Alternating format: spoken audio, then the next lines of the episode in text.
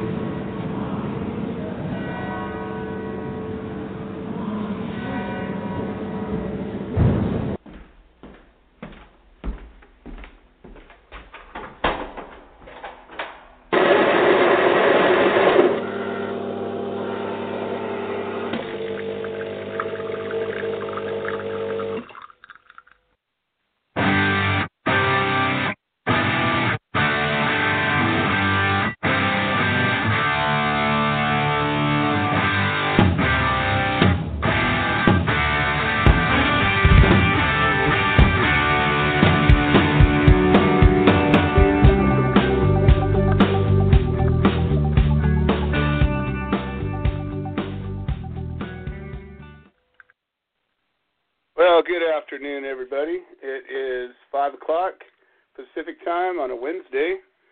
It is, what is it today? The 22nd, 222, 2017 in America. And guess what? We're still fighting a battle of prohibition, prohibition against the people of America about a plant, about one single plant the cannabis indica, well, three versions of it the cannabis indica, the cannabis sativa, and of course, don't forget the cannabis ruderalis plant. All three plants are illegal under the federal government's Controlled Substances Act. And doesn't really matter what the states say or do because people are still getting arrested. People are still getting charged. People are still getting um, tried, convicted they're still taking plea deals, and it doesn't really matter what the law says if people are still going to jail for a plant. And let's just take us to a place where we get better. Let's take us to a place where, um, say, I don't know, 40% of the states are seldom arresting people for pot are seldom uh, creating new felons, are seldom seizing property. Do you think that that's okay? Is that going to be enough? What about the states that have legalized? What about the states that have uh, enacted legislation that allows for some limited use of recreational cannabis? What does that do for the medical people? What has it done for the medical people. We've had a lot of discussions about that.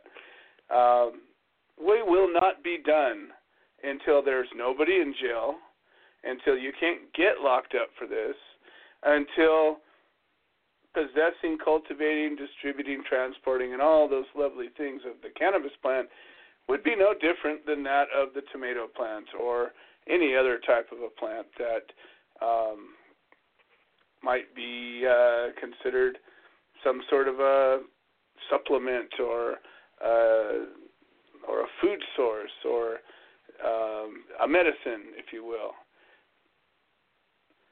We have to think in a way that makes common sense, and I, I, I love the people that are pushing for legalization because they're people, not because they're pushing for legalization. I love the people that believe in a rule of law because more or less, I believe in a rule of law. I believe in a rule of law that says we have a constitution that's a good one, and our constitution basically says that we have inalienable rights to life, liberty, pursuit of happiness, and as long as we're not taking away somebody else's right of life, liberty, and pursuit of happiness, we should be doing all right. But if you look at the criminal code of your state, your county, um, your health and safety code, the federal criminal code, if you look at all of those, you will see volumes. You'll see gigantic books with rules that govern the minutia of our lives, and we've turned into a rule of laws into one giant clusterfuck. And I mean that. You know, um, you know what it takes to undo a law? Another law.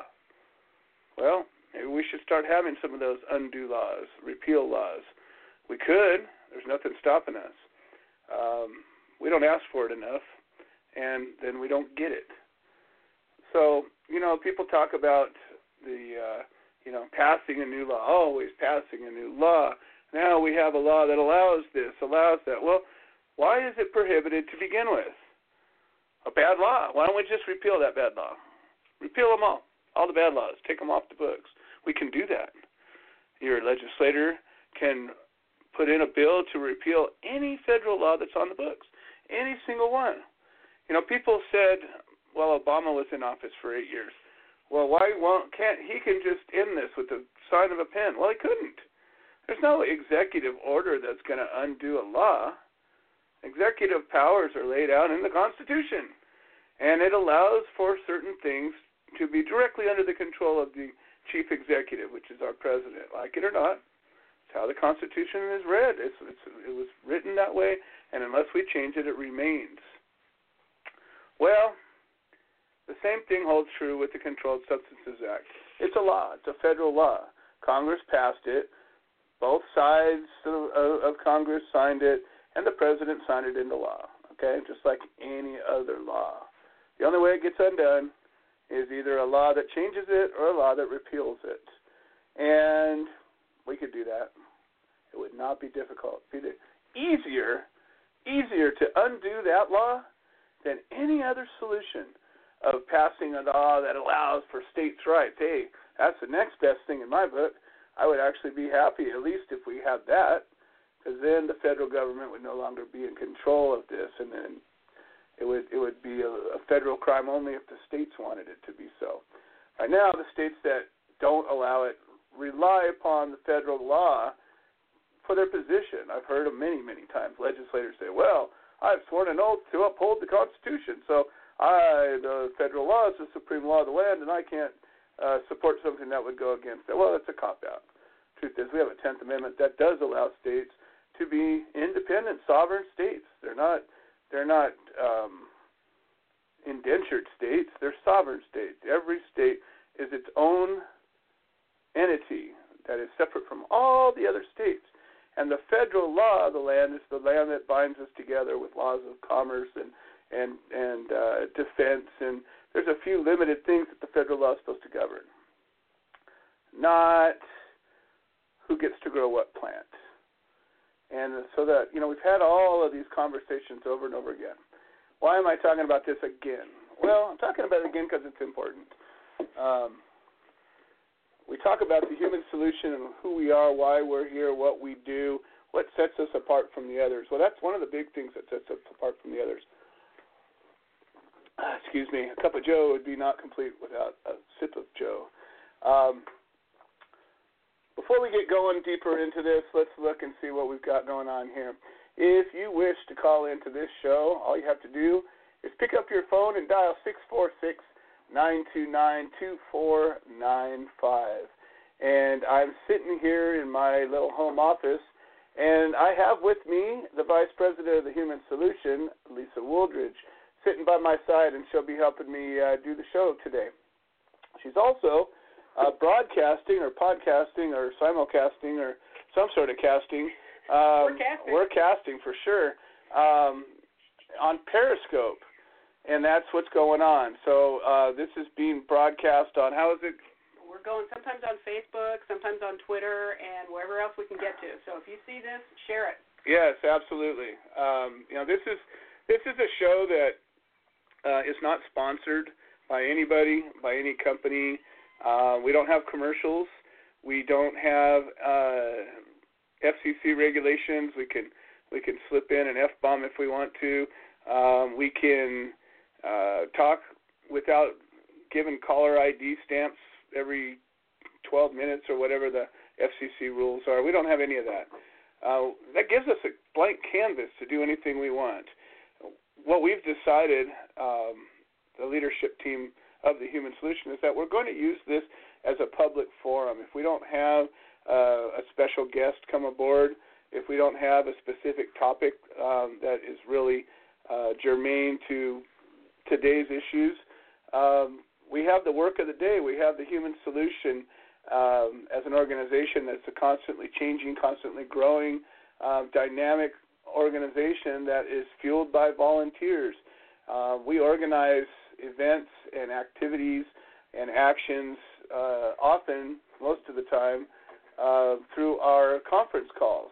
And every Tuesday and Thursday and every other time we need to, we hop on a conference call, and wherever we may be, uh, in any state of the union or even outside of the country, we get together on this call and we figure out what's up next, and we do this regularly. So we said, why don't we open this conversation up to the general community? We thought, you know, as we're making decisions about the human solution um, and and the kind of work that we do and, and what's important and where are we putting attention to, um, why don't we open this up to the general public, to our listenership, to our members? And that's what we've decided to do. so, we're going to be discussing a number of items um, that the Human Solution is, is currently working on. One of them is going to be a uh, brochure, or i am sorry, a questionnaire that we recently spent about a month putting together the answers to. Uh, the Human Solution has been in existence since uh, uh, what was it, 2010, 2009, I think is when we first incorporated, and uh, we had a fairly simple mission. Um, but since that time, uh, people have come aboard and brought new things into our our mission, and we expanded it from just educating and supporting defendants to um, the whole prison outreach thing, and we got into that. And then we've opened up into um, uh, general education with jury nullification, jury rights days, and things like that. Um, we've educated, uh, we've we've set up this legal team, this legal clinic. Uh, we're putting together a team of legal experts, of expert witnesses, of uh, um, attorneys, paralegals, and all of that. Um, and then recently, more recently, we've opened up our mission a little bit more to include veterans' rights and disabled folks' rights. Um, and they're all going to be as they apply to the war on drugs, victims of this war on drugs, the consequences of prohibition. Um, you can tie a lot of things to that. So, you know, we have the Chris Lewandowski case. We're going to talk about his case a little bit. Uh, we're going to talk about the progress being made or, or not made. Uh, we're going to talk about um, our new brand. You know, the Human Solution created a ribbon. As you can see right here, I got this lovely solidarity ribbon that I wear proudly uh, more often than not. And, you know, that's been, in a lot of ways, our brand. Um, then a couple of years back, we came up with this, what we considered to be a logo. But it was never really a logo. It was more like a like a a label that you'd put on the back of your T-shirt. It was a it was it was an identifier. It was some sort of a of a of a brand mark, but it wasn't really a logo. A logo is a very specific type of art, and it embodies uh, the soul of the company in an image. And we actually came up with a really good one for the UCCA. Um, and if you look at that that logo, it actually tells a lot about the organization, about the coalition, about the, the UCCA. So we're going to be working on doing the same thing for the Human Solution. We're also going to be opening up um, the website a little bit more. We've narrowed it down in some ways. We've we've backed off of some of the prison outreach details because we uh, a lot of the people that were heavily involved in that work have since gone on and done their own work, and so the the upkeep of of following so many inmates as to where they're at currently and what's going on with them currently. Uh, we just haven't had the uh, the manpower to to handle that. Um, so we've we've decided we're moving forward with this legal clinic. We believe that you know if people can have access to resources, uh, legal papers, um, a legal library, all sorts of resources to uh, help you solve a problem, help you figure out, well, if I am charged with this, what are my options? What can I do?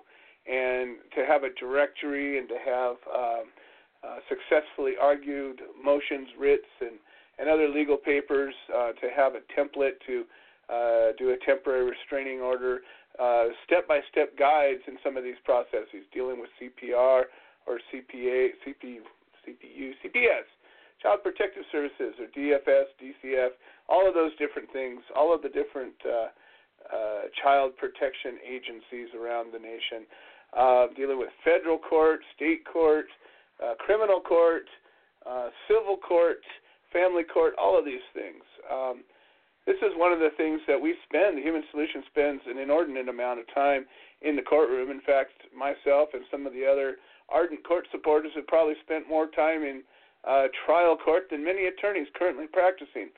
And we watch these things, we've learned things.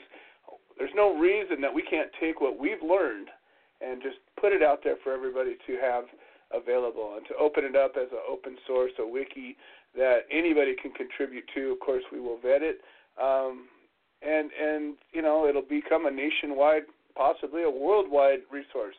Um, we've been working with uh, Bobby Rodrigo, who is actively working with a number of legal uh, organizations, and we've discovered that this is there's really a vacuum in the uh, in the legal world of a resource like this. Why? Because it's something that somebody would likely capitalize on pretty easily, and if they were to, you know, set up something that had the tools of like a LexisNexis or something like that, where there's all these legal access to court records that are currently active, somebody's got to pay for this. Well, we're going to put it up as an open source um,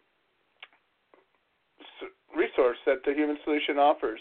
Uh, we're hoping to get some kind of grant funding or, or some donors to help us to boost it up. But frankly, we're we've always been volunteer driven. We've always, you know, kept ourselves held up with the strength of each other, and we've done what we can do, and it's it's growing. It's it's it's come a long way in the last year. So we're going to be talking about that. We're also going to talk about some of the cases that we're dealing with, and we're going to talk about it's springtime once again. Um, it's a time of new growth. It's not quite springtime, but it's almost springtime. And it's time for us to talk about growth. How are, how are we going to move forward this year? How are we going to grow our organization? Um, how are we going to raise some funds? You know, this is one of those things as we're not a money or a money oriented organization, but yet it costs money to do anything. If we want to print uh, more brochures, if we want to create a new brochure, if we want to make business cards for the staff if we want to, um, you know, make a T-shirt if we want to, uh, even keep the website up and running. Everything costs money, and we rely upon our members for the donations that keep that going. So what I'm going to do is remind everybody that this show, A Cup of Joe, is brought to you by the Coffee Party Radio Network. And the Coffee Party Radio Network has programming every single day on this very channel. And I encourage you to pop on in, listen, listen, look at the list of shows. I don't have it sitting right in front of me, but I believe I'm supposed to be co- guest hosting uh, the Lunch with Loudon show tomorrow. So uh, it'll likely be a fairly short show, um, but nonetheless, if callers call in and have things to discuss, I'm more than glad to run the show its full its full length. Um, it's going to be an update on world events, uh, what's happening um, with the activist world, what are the people uh, clamoring for, what are they doing, where are they doing it, and who's doing it. Um, and that's going to be the gist of the Lunch with Loudon show tomorrow at noon Pacific time on this very same channel, very same number. Now, if you're on the show right now listening through your computer, um, and you are want to chime in on a conversation, or you have a question, a comment, um, a joke, um, uh, a critique, any sort of of uh, interaction as long as it's not um, harmful or rude or something that we wouldn't find um, entertaining, um, all you have to do is hang up your phone and call back. And I believe right now uh, we've got Becca screening, and Becca, thank you for jumping in. Um, all you got to do is dial 646 929 2495. And if somebody has the ability to uh, send uh, non-compliant Mary a message, I would love to have her join uh, the conversation here, even if she doesn't uh, screen. Um, somebody has the ability to text or, or give Mary Donnelly a call, please do so. Um, all right, so before we get going, I think what I'm going to do is I'm going to switch gears for a second. And we have Tom Corby and Dr. Allen on the line with a NorCal update. So rather than going to the very, very end of the show, um, we're going to go ahead and bring up Tom Corby and Doc Allen to see what's going on up in NorCal. All right, I hope I didn't throw you guys for a loop, but uh, welcome to the show, and I'm going to give you your time in the beginning of the show rather than the end. Oh, Tom Corby, are you there? Yeah, yes. Can you hear me? I can hear you loud and clear. All right, good. So you caught me with my pants down, Joe. But Ah, that's um, how we like it. I'm always ready to go. Um, I'm down in the man cave down here. We're flooding. Uh, first thing in uh, course, uh, we're praying for all those out there uh, that almost 200,000 had to evacuate because of our dam here. And again, uh, this has been on the agenda for uh, several years, and we know sometimes that uh, we we cut the money. The money gets short, and it's always follow the money. And where does it go? So uh, thankfully, we have this break, and uh, I'm gonna I'm going upstairs now. Joe's been here, and he does a visit, and uh, uh, so the there. uh, I'm going up to I'm going up to the uh Don't worry, Tom. It's only there. We love that. uh, I'm up here in the stairway of Sh- to Shroom with uh Dr. Allen and Don- and Don and my friend Ricky from many years. And um Doc has some good news to report about his case. A little bit. Come on, Doc. And then they, yeah, they got me. Um, Good evening, Joe. Hey, how's it going? I'm doing fine. Welcome to the show. Well, thank you for having me. Uh, uh, I don't know exactly what to say about the medical board, but I understand that they're going to renegotiate this uh, probation. I've been assigned a new probation officer. He's actually not a probation officer. He's a senior investigator. So I'm not sure what that means.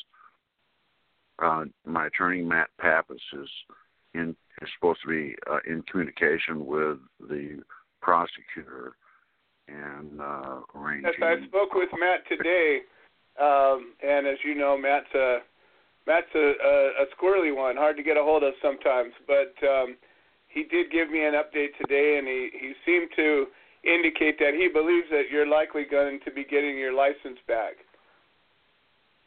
Well, that's really good news. I'm I'm really fortunate to have uh, Matt work for me like that. Well, hopefully it plays out that way. I, I don't know any details other than he he seemed to be very positive about that as a possible outcome at very least. Well, I'm very hopeful as well. So we'll um, see how that plays out. Excellent, excellent. Anything uh anything else happen solution human solution wise up in your you're in the Sacramento area. Anything uh interesting going on out there? Well, uh, I just got back from Thailand, and I spoke to a guy named Don Land who uh, is working with the uh, ministry there to uh, bring cannabis to Thailand now. So legal cannabis. Uh, currently, cannabis is not legal in Thailand. Yeah, So go that figure, was- huh? I uh I know Don or I know I know of him through a very close mutual friend. Um and I know he's been doing a lot of work out there for a while, so hopefully uh hopefully he's making the inroads that he's been setting out to for many years. Haven't you met? Yeah. I don't think they've met. So, and All right. uh, I'm, Well- I'm going to Vancouver tomorrow. So, Wow, you're uh, quite the world traveler these days. yeah. Uh, there's a private cup I'm going to attend to. So we'll see how that goes. I'll probably post something Right. on Facebook. All right. All Well, I look forward to hearing about it. All right. Thank you much. All right. All right. Thanks. All right. Thanks, Doc. And uh, All right, that was Dr. David Allen, and now we're back to Tom Corby, who I believe is now firmly situated upstairs.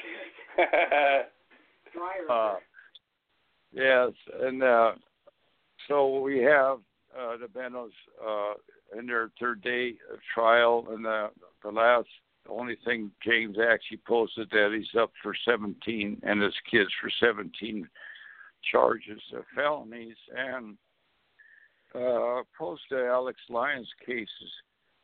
He only we got it down with our attorney uh, Stefana Famino Busser, uh, down to only two charges. And the way I understand with AMA that uh, once you get three or more than three, they go to felonies. So thankfully that Alex only has two, and he's coming up uh, right here at number one Court Street in Oroville. Uh, Been there many a 23rd. time. Right. Yes. Oh, good. Thank you. Uh, you caught me again, and uh, don't forget to breathe. That's all right. We're we're we're Yeah. shooting from the hip today. Right, Donna.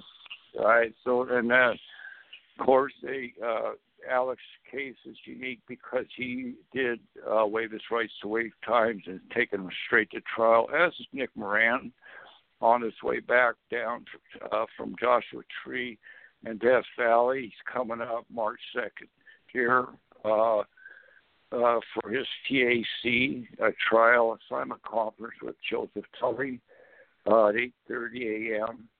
Uh, so uh, local court support's always requested. Uh, most of these uh, just go on, and like Joe said, you, uh, you can't keep going long ways. You must save uh, for priorities, and most of them are continuance, as was Shelby's. Again, here we go, Joe. Oh my God! After 50 continuance in Sacramento, now they're, yeah. They're going to trial now. and they wouldn't take it. They're taking them to trial. Good, man, Joe. Yeah, I, I, I spoke with Shelby a couple of days ago, and um, she, I, I'm I'm trying to put her in touch with Mary Donnelly, um, and I, I I was hoping Mary was going to be here with us today, but she's not. Um, but uh, Shelby said that she was trying to. She went in today. I guess they had a or yesterday. I don't know. One of these last couple of days. Uh, they were doing a settlement conference, and apparently the judge had uh, requested that they settle the case. Uh, the case is they it somehow went back to the original judge, uh, either that signed the warrant or that uh, did the bail reduction hearing or both. And the judge was shocked that this case was still in the works. You know, it's it's several years later, almost uh, well, it's more than three years later. Anyways, um, the judge said, you know, you need you guys need to settle this case, and unfortunately, uh, her ex-husband Gus had priors, and so um, they don't want to let go of this one. There's a personal beef involved with this, and so um, I, I told her, I said, well, you know, Mary Donnelly was able to uh, negotiate the sweetest deal I've ever seen, and she ended up getting basically a spitting on the sidewalk ticket and no criminal record, and they gave her her stuff back. And I said, I, you know, that's a deal anybody would take. Um, but she tried to get, I guess she sent me a message uh, today or yesterday saying that she attempted to get a code enforcement violation, and they would not accept it. So um, I don't know. You know, it gets complicated when you have somebody coming in with priors. Most of our cases that the Human Solution supports are first-time offenders. Um, we've had very few uh, repeat offenders, so we don't really typically have to deal with the complications uh, that come where a court sees somebody that keeps coming back and reoffending for whatever it is, whether it's for cannabis crime or something else. Um, you know, they tend to be pretty harsh about that. So um, hopefully we can get Mary and uh, Shelby together, and Mary can give some of her uh, um, her little tricks. Um, all right. Anything else going on up there? Uh, now Eddie Lap is completely free, and all right. Uh, heard down there. Heard a few others. things too. Uh, you know what? This is Craig Cecil calling in. Uh, Tom, I'm gonna have you sit down just for a second, get your thoughts together, mm, You have a prepaid call. and we're going to right, talk to Craig. This call. This call Oh, is from got it. Craig Cesal. An inmate at a federal prison. This call is being recorded and is subject to monitoring. Hang up to. Hello, Craig. How you doing today? Oh, Can you hear me? yes, I can. Hello. I'm doing good. How are you? Very good, very good. I had a great weekend last week. I'm still kind of reveling in my good news. Oh, tell me about it. I, I need some good news. It's been a, a trying first part of the year. Uh oh, uh oh. Well, my good news is, is I got a visit for two days last weekend from a first cousin of mine, Scott. Oh, nice. Yes, and I haven't seen him, of course, since before I got arrested over 15 years ago. So, Wow. I mean, it was really, I mean, we we just gelled like, you know, we had talked last week. You know? I mean, it was really fun. Well, that, It, it did raise a question with me, though. yes. is there's nine of us cousins, so um, and he's the only one that corresponds with me. And he said that when he mentioned he was coming to visit me, a bunch of friends and even other family members tried to talk him out of it. What?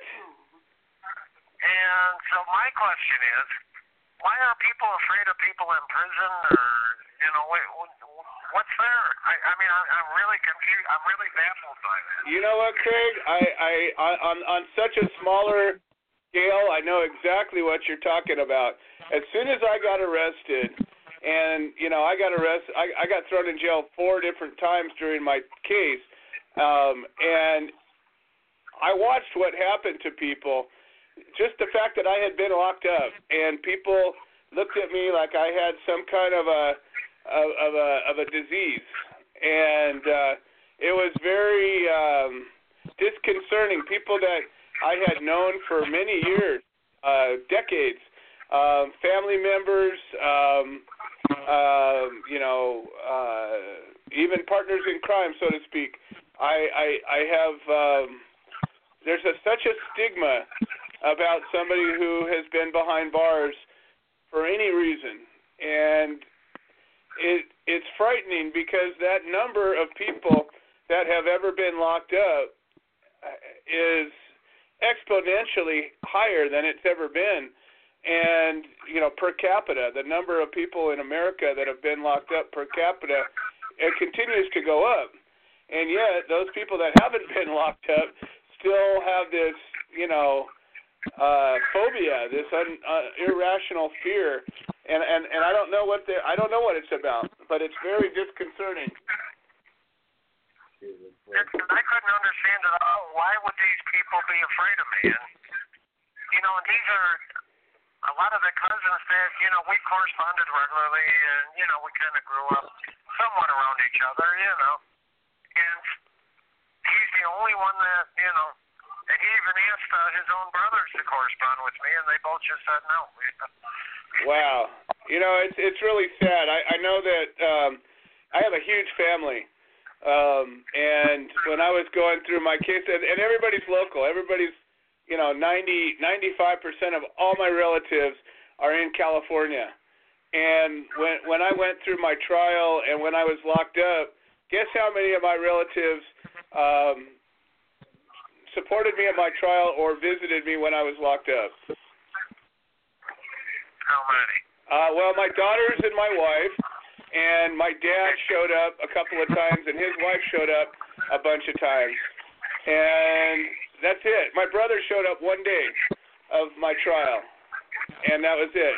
That was it. And I have, like I said, I have a hundred first cousins, and and I, and that's not a joke.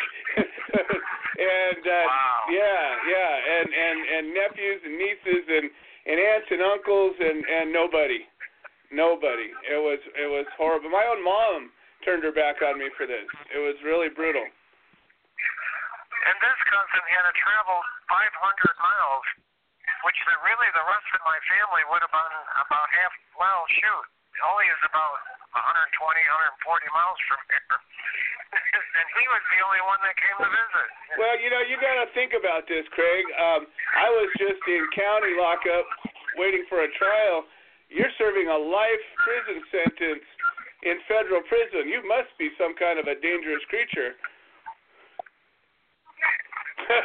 I'm joking, of course. I don't know how they get that, you know. Yeah, no, I, I know, I get it. Yeah, I mean, and that's the problem is people don't see the reality of this. People think, oh, you know what, pot's legal, the feds don't do anything, everything's good, and meanwhile you're sitting here in federal prison serving a life sentence, calling me from a shithole up in Arizona or in Indiana, and and there's a lot of people like you doing the same thing, and people just don't get it and and you know they they they assume there must have been something else. They assume you know the government doesn't just do ridiculous things like this at at at an individual's expense.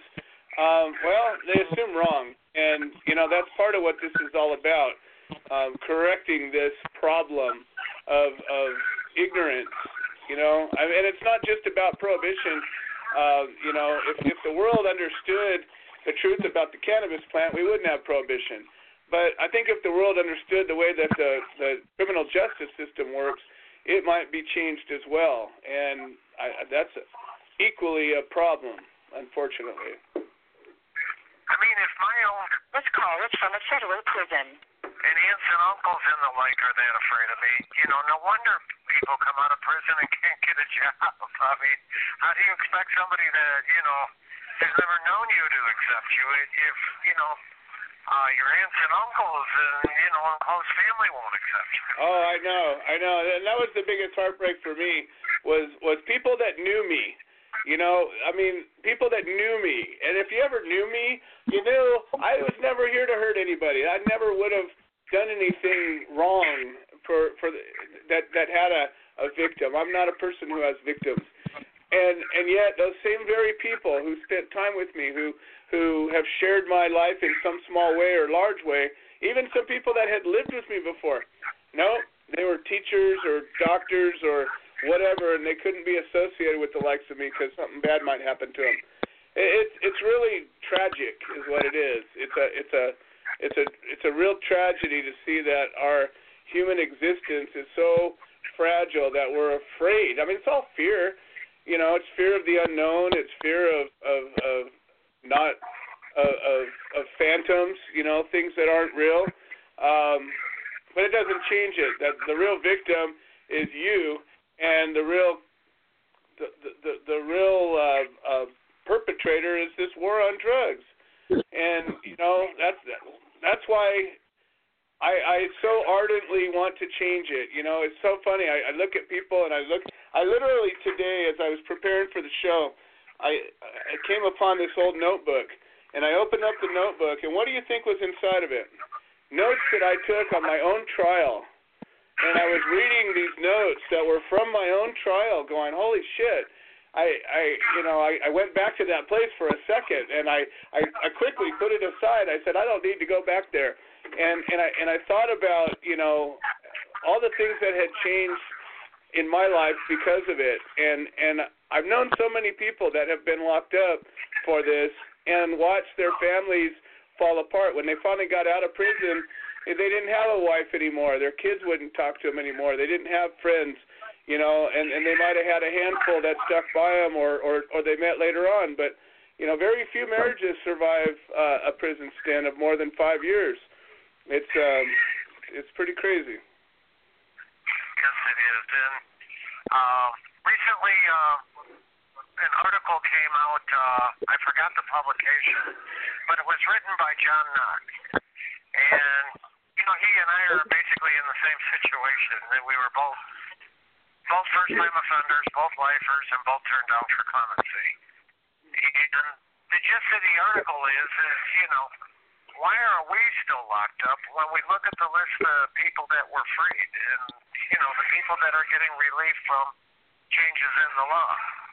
Because you know, like here, uh, one of the people commuted from here that I mean I, I knew him at least by name.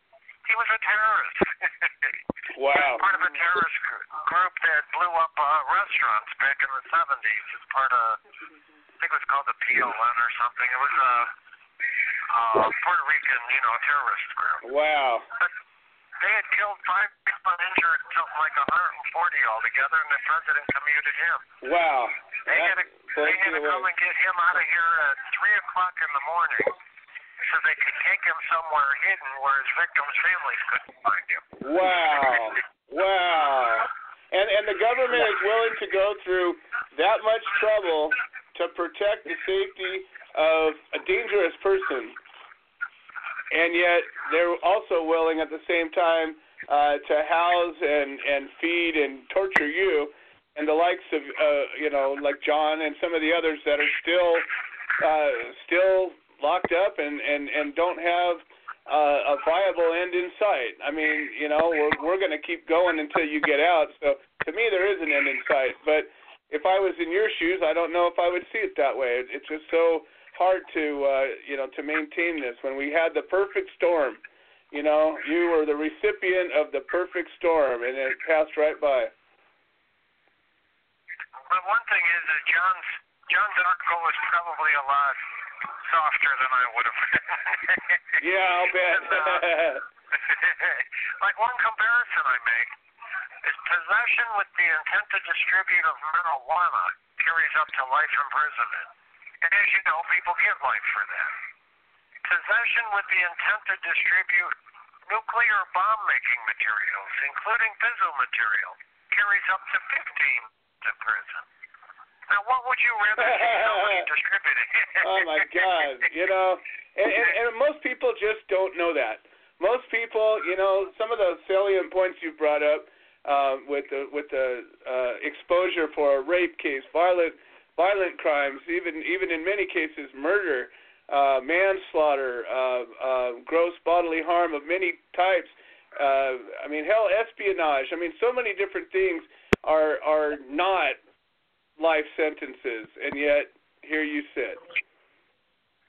and with with no sight, you know, with you know no end in, in sight. I mean, they are talking about again, you know, putting uh, issues before Congress regarding criminal justice and regarding sentencing and regarding people in prison, but I haven't heard any talk yet about, as you know, my suggestion to make drug crimes the same as non-murder violent crimes, Yeah. where they only carry up to 20 years in prison. Yeah, only 20 years, sure. You know, I mean, you, you know, grow a plant, fix a truck, get 20 years or more. Sure, that seems, you know, we got to keep the dangerous ones out of out of society, right? Right. I told you about my cellmate that left here about a year ago. He had robbed three different banks in three different states and didn't, you know, snitch on anybody or that there was nothing special about his case. His sentence was 33 months. Wow. Wow. So, so kick-ins to good time and halfway house time and all that, he really only spent two years in prison. Unbelievable. It's it's it's completely unbelievable, and you know, I, I remember Marilyn Green. She spent two years in the camp, and she had like 20 plants in her basement. You know, uh, I got we got Share Christie sitting in in uh, uh, Arizona right now. She's got This two years, from a federal and, and she was part of a ministry in Hawaii. You know, I mean, this is the big crime. Uh, you know, administering uh, cannabis as a sacrament. Um, unbelievable what the government's willing to do. And, you know, clearly it didn't matter eight years of Obama, eight years of Bush's, and here we are in another administration. The federal government seems to operate autonomous from its presidency. The only difference was the clemency that could be written. Um, and, you know, like you said, record number of people got released or got clemency, but they somehow chose a bunch of the wrong ones and not the right ones. Well, right. The uh, vote on marijuana in California was kind of close, but I think that was more the way the law was structured that not so many people voted for it. If they would have just wrote a, a one sentence bill that said, you know, decriminalize marijuana. Yeah, repeal it. Well, the, the first house, the first part of my tirade this today was about repealing. It's a law.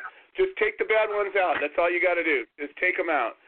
Well, listen, Craig, your first beep just went. That means you got a few seconds till the second beep, and a few seconds more. You got the floor.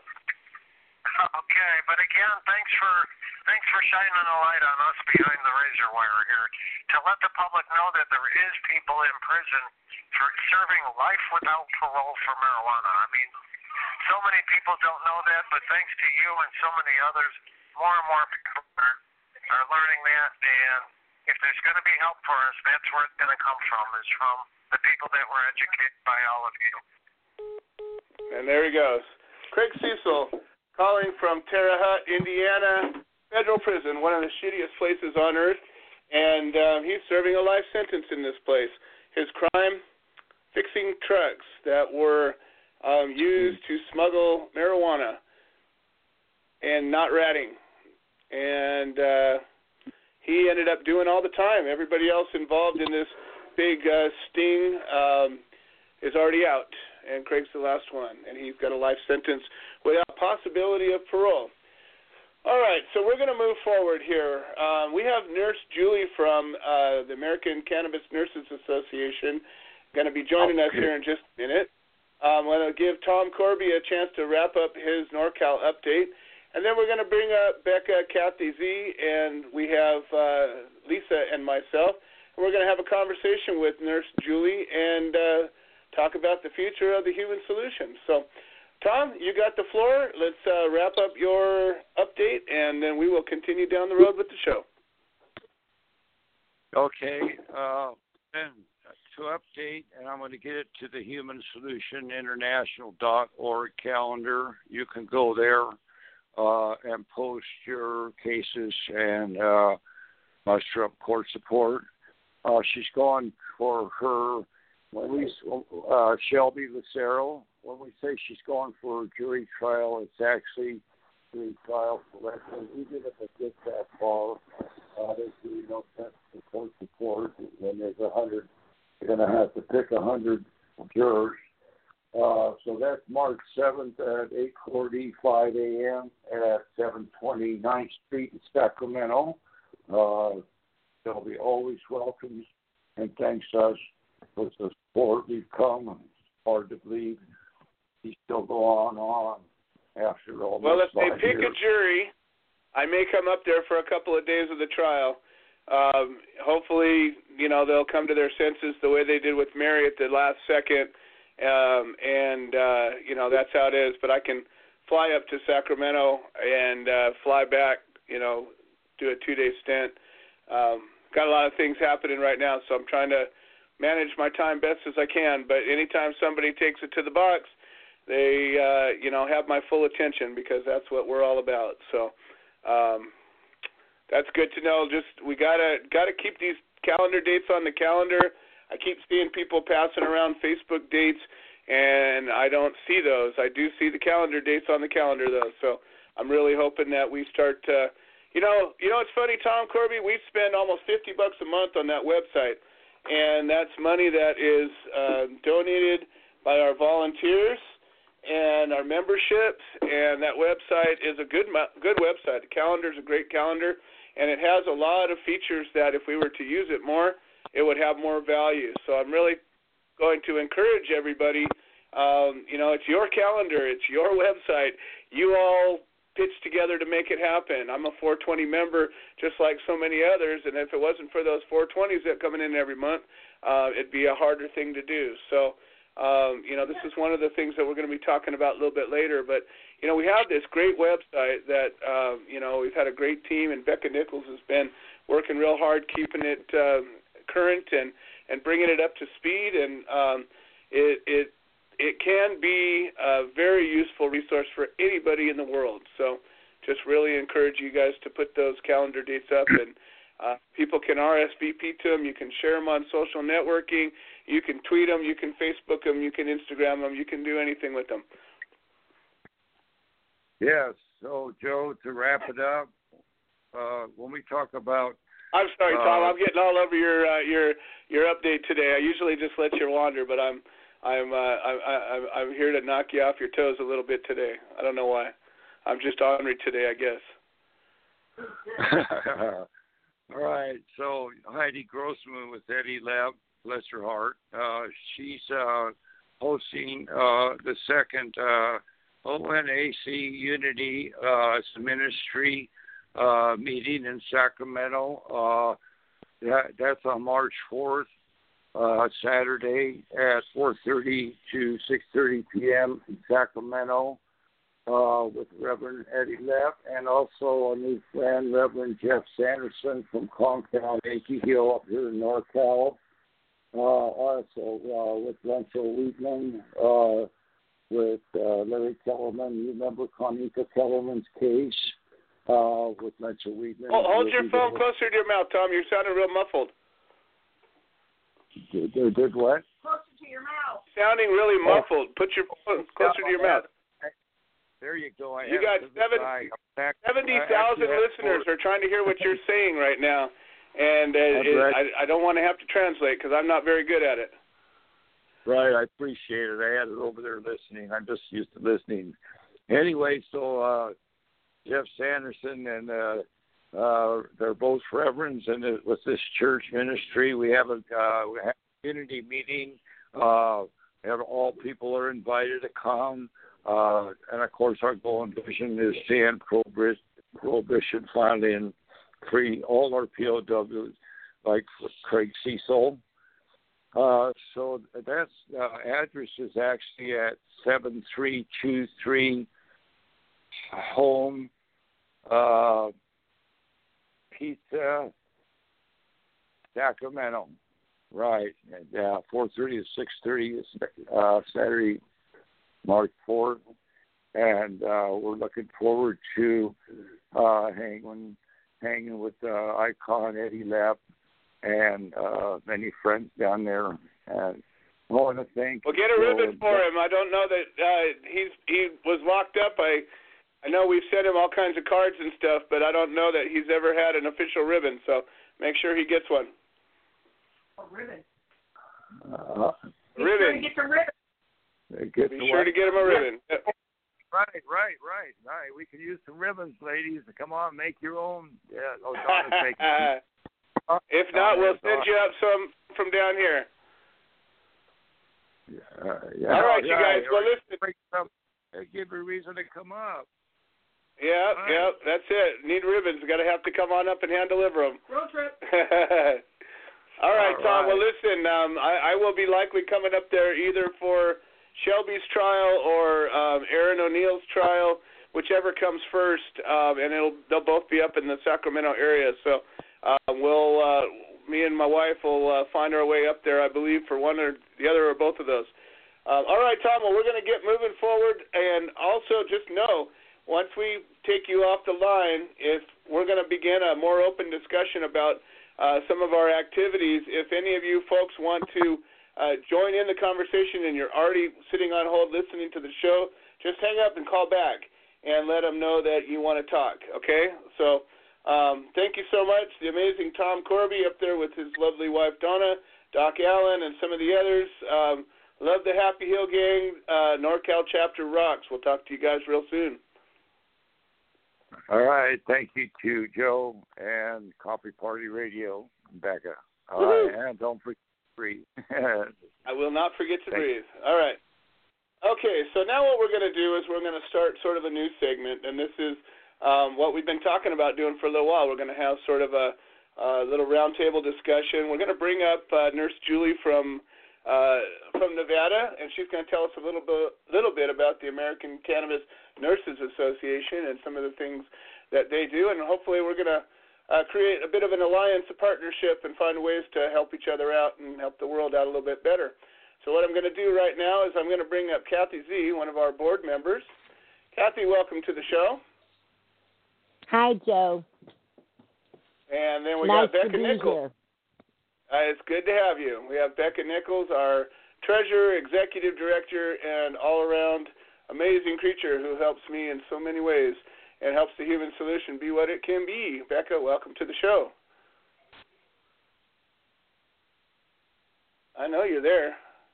Oh, hey. I didn't know if I was ready to be here. I was trying to take my phone off mute. and then we have our vice president, Lisa Wooldridge, sitting here with me and uh, joining the conversation. Oh. And then we're going to go ahead and start the conversation with Nurse Julie. Um, and we were talking at our uh, our directors meeting this yesterday morning um, about um, Dolores, who had come on our show last. Well, she's been on our show several times, but she was talking very specifically about um, the American Cannabis Nurses Association, and you know Dolores has this whole Form 95 way to uh, sue the federal government. We talked about that last week, and um, she was talking about how important it is to bring some experts into the team. And and you know this this cannabis nurses association is just a perfect um fit you know as we're going around empowering people to stand up and fight their cases. Doesn't matter if you're if you have uh recreational medical both. Um there's always court cases. I have never found a courtroom in america that i could sit in and spend a day in and not find a pot case and it doesn't matter. In colorado i've done it. In washington i've done it. I've done it a lot. In California. I've done it. In Nevada, done it. In Arizona, done it in about I don't know ten or twelve states now, um, and it doesn't seem to matter whether we have uh, legislation that supposedly allows this or not. The government finds a way to go after people saying you're not doing what we said, you're doing something else. So again, if anybody wants to join our conversation with a question, a comment, or um, anything else, go ahead and give us a call six four six. 929-2495 and uh, let us know what you want to say. So we're going to bring up Nurse Julie, and there you are. Welcome to the show, Nurse Julie. Welcome. Well, hello, Joe. I haven't talked to you in quite some time. How are you? It's a minute, yeah. You know, um, it's we we have well, we've known each other for what three four years. It's been a it's been a minute. Oh no, it's been longer than that. It's probably at least five years when I first met yeah, you. It's yeah. been, it's been a, it's been a couple of minutes. So, um, you know, Yeah. I've, I've watched you uh, continue to grow and educate folks, and uh, you've been, you know, steadily doing what you've what you've what you've always done, and uh, as as do we. And and I think it's a good time now to have a discussion about, you know, what you guys do. You have this nationwide organization now, and so do we and um, you know maybe there's a way that we can uh, uh, share some common goals and, and assist each other's efforts. So why don't you tell us about the American Cannabis Nurses Association, and what you guys do, and how you do it? Well, there's a couple organizations I belong to. ACNA, which is American Cannabis Nurses Association, was the first organization as I, as a professional nurse, came across when I got involved in cannabis, and you know, uh, my good friend um, Mason uh, from back when said, you know, you got to get plugged in and, and start and start um, um, learning about the plant. And I'm like, what is this plant? So that was the first thing. They kind of opened Pandora's box with me, and I started growing in our my our own um, Nevada community in the fact that we didn't have safe access to the plant. We had a law for nine years since 2001. We had a medical marijuana program, but there was no safe access. The patients had to go to the black market for it, and I said I can't be sending my stage four cancer patients there. This is ridiculous. So I got involved in legislation uh, locally and at the state level, and through that, um, a friend of mine introduced me to ACNA, um, Marcy Cooper out of um, Colorado. She's another wonderful, awesome cannabis nurse. And I went to my first conference in May of 2014 through Patients Out of Time. And Patients Out of Time has been a conference that's been going on, gosh, over 20 years now. I can't believe it. Uh, with Mary Lynn Mathre and Al. They're uh, phenomenal um, um, individuals. Well, Mary Lynn is the one who originally established American Cannabis Nurses Association, ACNA. And at that conference, for the first time, I was actually surrounded by myself with other like minded nurses who were learning about the science behind the plant and knowing that we had an endocannabinoid system. And it's it's not something that's taught in our normal um, background. And ACNA was pretty much founded to be able to bring cannabis nursing as a specialty in nursing, which we're not a specialty yet. Um, I run cannabisnursesmagazine.com. Um, it's an educational platform that we established um, to be able to put research and education out there for nurses. And what's actually happened is not only nurses are using it, patients are getting their hands on it and taking it to their doctors and taking it to their legislators and taking it to their next door neighbors and really truly educating people because I was I was frustrated in the fact of people my professionals, my nursing colleagues, my doctors would say, "Oh, Jules, there's just not enough research out there." And I'm like, "Well, what are you guys talking about? We've got thousands. I mean, both here nationally and worldwide of these these research since the 1960s and the 90s and so much happening now."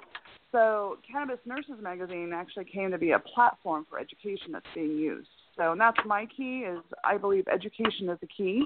And the fear behind I, I listen to you guys talk with human solution all these people getting um locked up and and it's a fear factor. I keep hearing fear in the back of it. And fear can be um dissolved with education because when you don't know about something you fear it. So people don't come to your court cases because they're like oh my gosh i can't be associated with that schedule one drug yet they don't even realize the true harm and what this country has done to us as a people so um, ACA. Hey, let, let, let's get into that for a second because that's really important.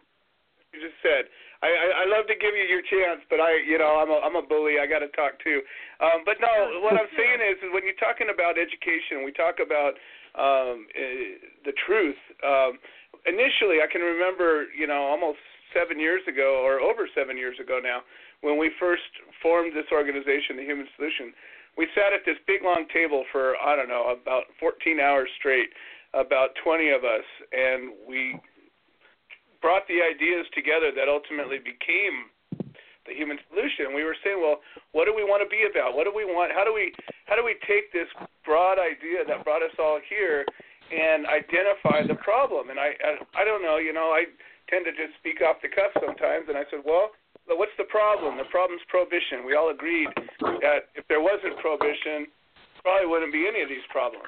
And so right. identify the problem. Well, why is there prohibition? And you get to the to the core of why. How did it happen that good American people accepted the idea that um, cannabis was a dangerous substance and allowed it to be categorized with the literally the most dangerous substances on the planet? Um, and it was only because of uh, ignorance and misinformation that that could ever happen.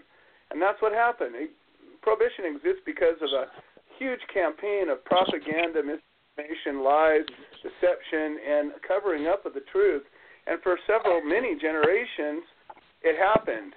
And because we didn't live in a world that information was free flowing like it is today, a few people controlled the flow of information and allowed it to just beat like a drum beat and and and people's racist fears and people's ignorances and all the reasons that allowed uh, these bad laws to be accepted and passed is what still today uh, governs a lot of law enforcement, white paper actions, uh, legislation, and, and, and fear of regularly otherwise good people. Um, and the answer is you got to give them the truth. Just give them the unabashed truth about this situation, about the plant, about its effects, its potential problems, its potential solutions. Just give it the pure, unabashed truth. And then give the pure, unabashed truth about prohibition and what it does and how the harms and the benefits it does. And if people could just see those things without the filters and the propaganda and the uh, the the fake news and the bad information, I believe we wouldn't have a problem at all. So, how do you guys specifically um, go about educating people, and what are what are your education points? You know, Human Solution, oh, we, we specifically talk about you know prohibition and and people's rights as a juror and people's rights as a as a defendant and and the, as a patient as a patient as a person as a citizen and and and we try to empower people with their rights and teach people about how it became illegal and why it's illegal. And it's not because of its danger to society but because of a few greedy bastards who thought that it was going to take away their livelihood. And and to this day it continues. So what do you guys focus on as far as you know your plan to educate people and and, and take away their fears well, that's a really good question, Joe, and uh, that's why I. am where I am today, um, never would I thought I was a just say no Nancy Reagan uh, brainwashed child. Um, I never even consumed cannabis for gosh until I was 40 in 2010 when I met Mason of all people, and um, it's changed my life. And it had healed me. I was actually um, physically unable to work, and cannabis has truly changed my life. It's been able to give me my life back and everything else. And I'm thinking, my gosh, if this has worked for me, it's been such a, a moving um, experience. How do we get the message out there? So I, as a nurse, when we and we have had patients constantly coming to us saying, "Hey, I'm using medical cannabis. How, what strain do I use? Um, what what's the best um, mode for my health, and which route do I take it?" And we didn't have the answers. So what we as um, I went out into the nation and I went into American Cannabis Nurses Association, and a few of us nationally kind of came together and gathered and started saying, okay, how can we get this information out more readily available? One of them is through, yes, ACNA, American Cannabis Nurses Association, but they're more the, the global network that has to abide by the nurse, the ANA guidelines, American Nurses Association, who uh, gives them credentialing. So we're not quite there yet. And it, believe it or not, it was holistic nursing, which is now a recognizable um, um, uh, nursing specialty. It took them over 12 years to be able to get accredited. And we have a long fight ahead of us because it still is a Schedule One drug. It's not going to go anywhere. And we truly believe as nurses, we don't want it to go to a Schedule Two. We honestly believe and wholeheartedly believe it needs to just be decriminalized period. It would solve all. There you the go. Well, that's how we get along so well. You're right. Amen to that Schedule one. two or even Schedule three will make it worse than better. Oh no, Schedule Two is going to be. You think we have it bad now? We just keep it in Schedule One until they get their their um, their education together and realize we need to bring it back to the people.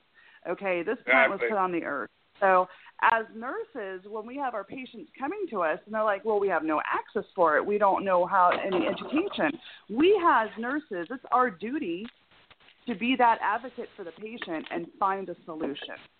And that's what we're doing. We, uh, nurses across the country are leading the way.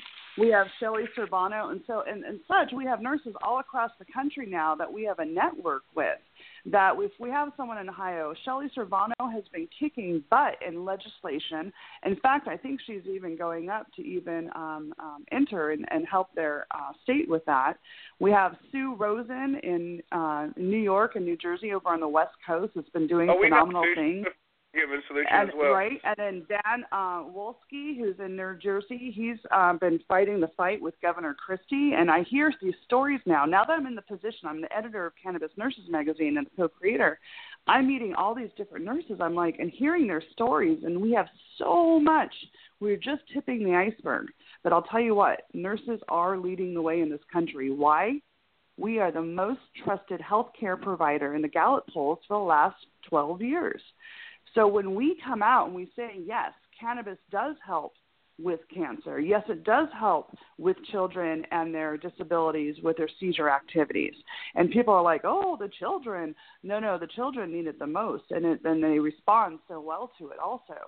So how do we get this these fears out of the way? We provide education, and that's what we're doing. So we have our platform of cannabisnursesmagazine.com, which is phenomenal for education. However, we also have a cannabis education network that we are actually doing also, where we're all over the country educating in different states.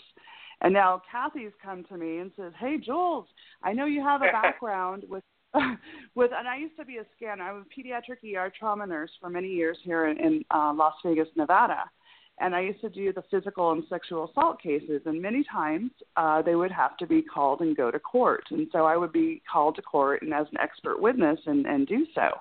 So believe it or not, our nurse nurses are trained so well, and so many there's so many other nurses out there like me that have this experience. So why not cross pollinate and help the human solution with possible Oh, now expert- you're talking my language.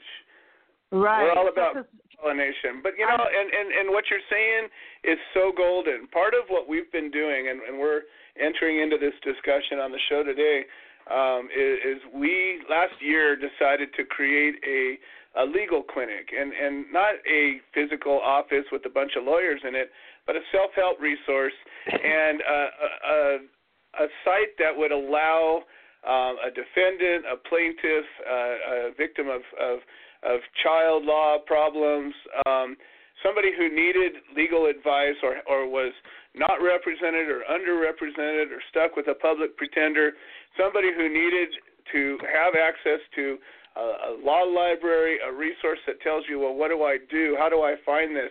You know, it, most people going through the legal system um, are terrified and they don't know anything about it. It's not a place you ever want to go to unless you're making a living at it.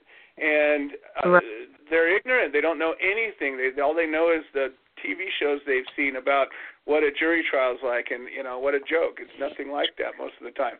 Um, right. And and so part of what we're doing is we're putting together um, uh, a website that has um, so you've been busted, so you had your kid took away, um, so this, so that, and, and we're going to have a number of uh, educational videos, pamphlets, uh, PowerPoints, you know, that'll that'll walk you through the process. Another thing we're going to have is uh, legal documents, you know, writs and and motions and um, um, you know, templates that you can say to your attorney, "Hey, I think my case would allow me to file, a, you know, a Pitchess motion. I think that the the cop that busted me um, has a dirty record. Can we find out?" And you know, your lawyer might not have ever brought that up, but if you hand it to him on a silver platter, and here's how to do it. So that's one element.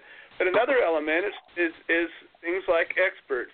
And, and if you ever go to a trial, you'll find that um, the cops or the the state or the feds um, they have a stable of experts, and guess what? They're all cops, and they've got forensic cops, and they've got they've got science scientist cops, and they've got you know bookkeeping cops, and they're all cops. and then the defense is stuck with whatever experts they can come up with. Um, experts tend to be very expensive. Um, if you want to have a doctor come in and testify, typically you have to bring them out there pay for them to be there, pay for their their testimony, and you know you're a defendant. You just got you just got raided. You had all your accounts seized. You don't have anything. It becomes right. you know you become at a at a disadvantage to say the least. And so part of what we're trying to do is create sort of a a, a stable of local resources that says, you know, here's experts on on cultivation uh, here's experts on extraction and and and infused products. Here's experts on yields and dosages. Here's experts on you know medical use. Here's experts on X, Y, and Z. And some people can be qualified as an expert on a number of different um, specialties. And the thing that's interesting, people don't realize about uh, a court qualified expert, is that the judge actually determines who's a court qualified expert. And it doesn't necessarily mean that you've published a book, and it doesn't necessarily mean that you have a degree in your expertise. What it means is that you, as an individual, have a greater experience than the common uh, layperson. And the judge would determine that your experience, it could be training, it could be a, it could be a degree, it could be um, any sort of a credential, but the judge right. makes that determination. And when you walk into it with a nurse's license um, that's recognized worldwide as an expert in certain fields, man, what a golden, you know, you, you're wearing a, a, a platinum shield there. You know, it's it's it's pretty pretty ironclad. It'd be hard to deny you as an expert in a pretty wide spectrum of of fields. Correct, correct. So how do how do we bring this full circle, and how do we make progress? That's my I'm about solutions. So that's the that's the next step is organizing. Um, if there are is a need for that. Um, this is one of the areas that we're looking into. We even have people that want nursing consults uh, just um, with cannabis um, nurses knowing about the endocannabinoid system. Now, I say that word, endocannabinoid system, and a lot of people are like, what? Well, it's our 12th body system. It's like the central nervous system or the autoimmune system or the skeletal system. Um, it's a system that's been ignored and not talked about. So having experts in this area is we're one percent of the one percenters. Okay, if you want to look at it that at that way, and um, that is our job and our goal is to create more of an awareness and to get nurses trained in cannabis therapeutics. And once, and the ball's already been rolling. We have we have nurses all across the country. Well, how do I become a cannabis nurse like you, Nurse Julesy? And it's not something I just say, quit your job and you know jump into the cannabis industry. However, keep keep your day job but at the same time slowly move into it and you can move into consulting. And there's so many different things with uh, nature nurse product line that's that you know that are out there and getting training in that and educating your patients. Get whether you want to get involved in the um, magazine and and getting um, articles and experts. I talk to experts all over the country every day and through the conferences that i attend and speak at now. And everyone volunteers their information. This is the most unique thing I've ever had. Um, we're kind of like grassroots, you know, magazine, and at the same time, all these experts are coming up and go, um, Ed Rosenthal, oh, Nurse Julesy, absolutely, use any of my articles or in my writings or research. Professor Raphael Mechoulam from Israel, same thing with him. I'm very good friends with the Israel nurses too, Imbal and Mayan, and the the network that we've we've created and are still building and working on with Cannabis Nurses Network. This is another whole organization that's one of our umbrellas is getting the unity together so that nurses have a place to be able to utilize um, their talents and their education and further expand into our cannabis industry and within our patients and within the Human Solution and all these other organizations and and uh, that are the whole uh, working machine. Because I'll tell you what, they keep us divided state by state. Imagine if we didn't have borders and we all worked federally to get this passed, how much power we would have. Well, you would have my attention, that's for sure. That's always been my uh, you know, driving message is that until it gets changed federally, none of the states right. really matter. I mean, you know, it, right. it it it just doesn't matter until we change the CSA. Well, you know, Becca, you're on the line right now. Um, Julesy, Becca is uh, one of my. I have a couple of right hands in this world right now, and I must be left-handed because I couldn't do it without them. But Becca is um, the the the driving force behind our website right now and she's done the lion's share of the work in creating the uh, the legal clinic. And when we talk about the legal clinic, it seems like it's focused on just you know criminal defenses or things like that, but it's not. It's a big self-help resource, and its its its goal is to become uh, a resource that fills a giant vacuum out there. You know, what if there was a place you could go to and find um, you know uh, a cannabis nurse, a uh, an attorney, a, a, a paralegal, uh, you know, name your need, and you could go to this resource and find one in your area.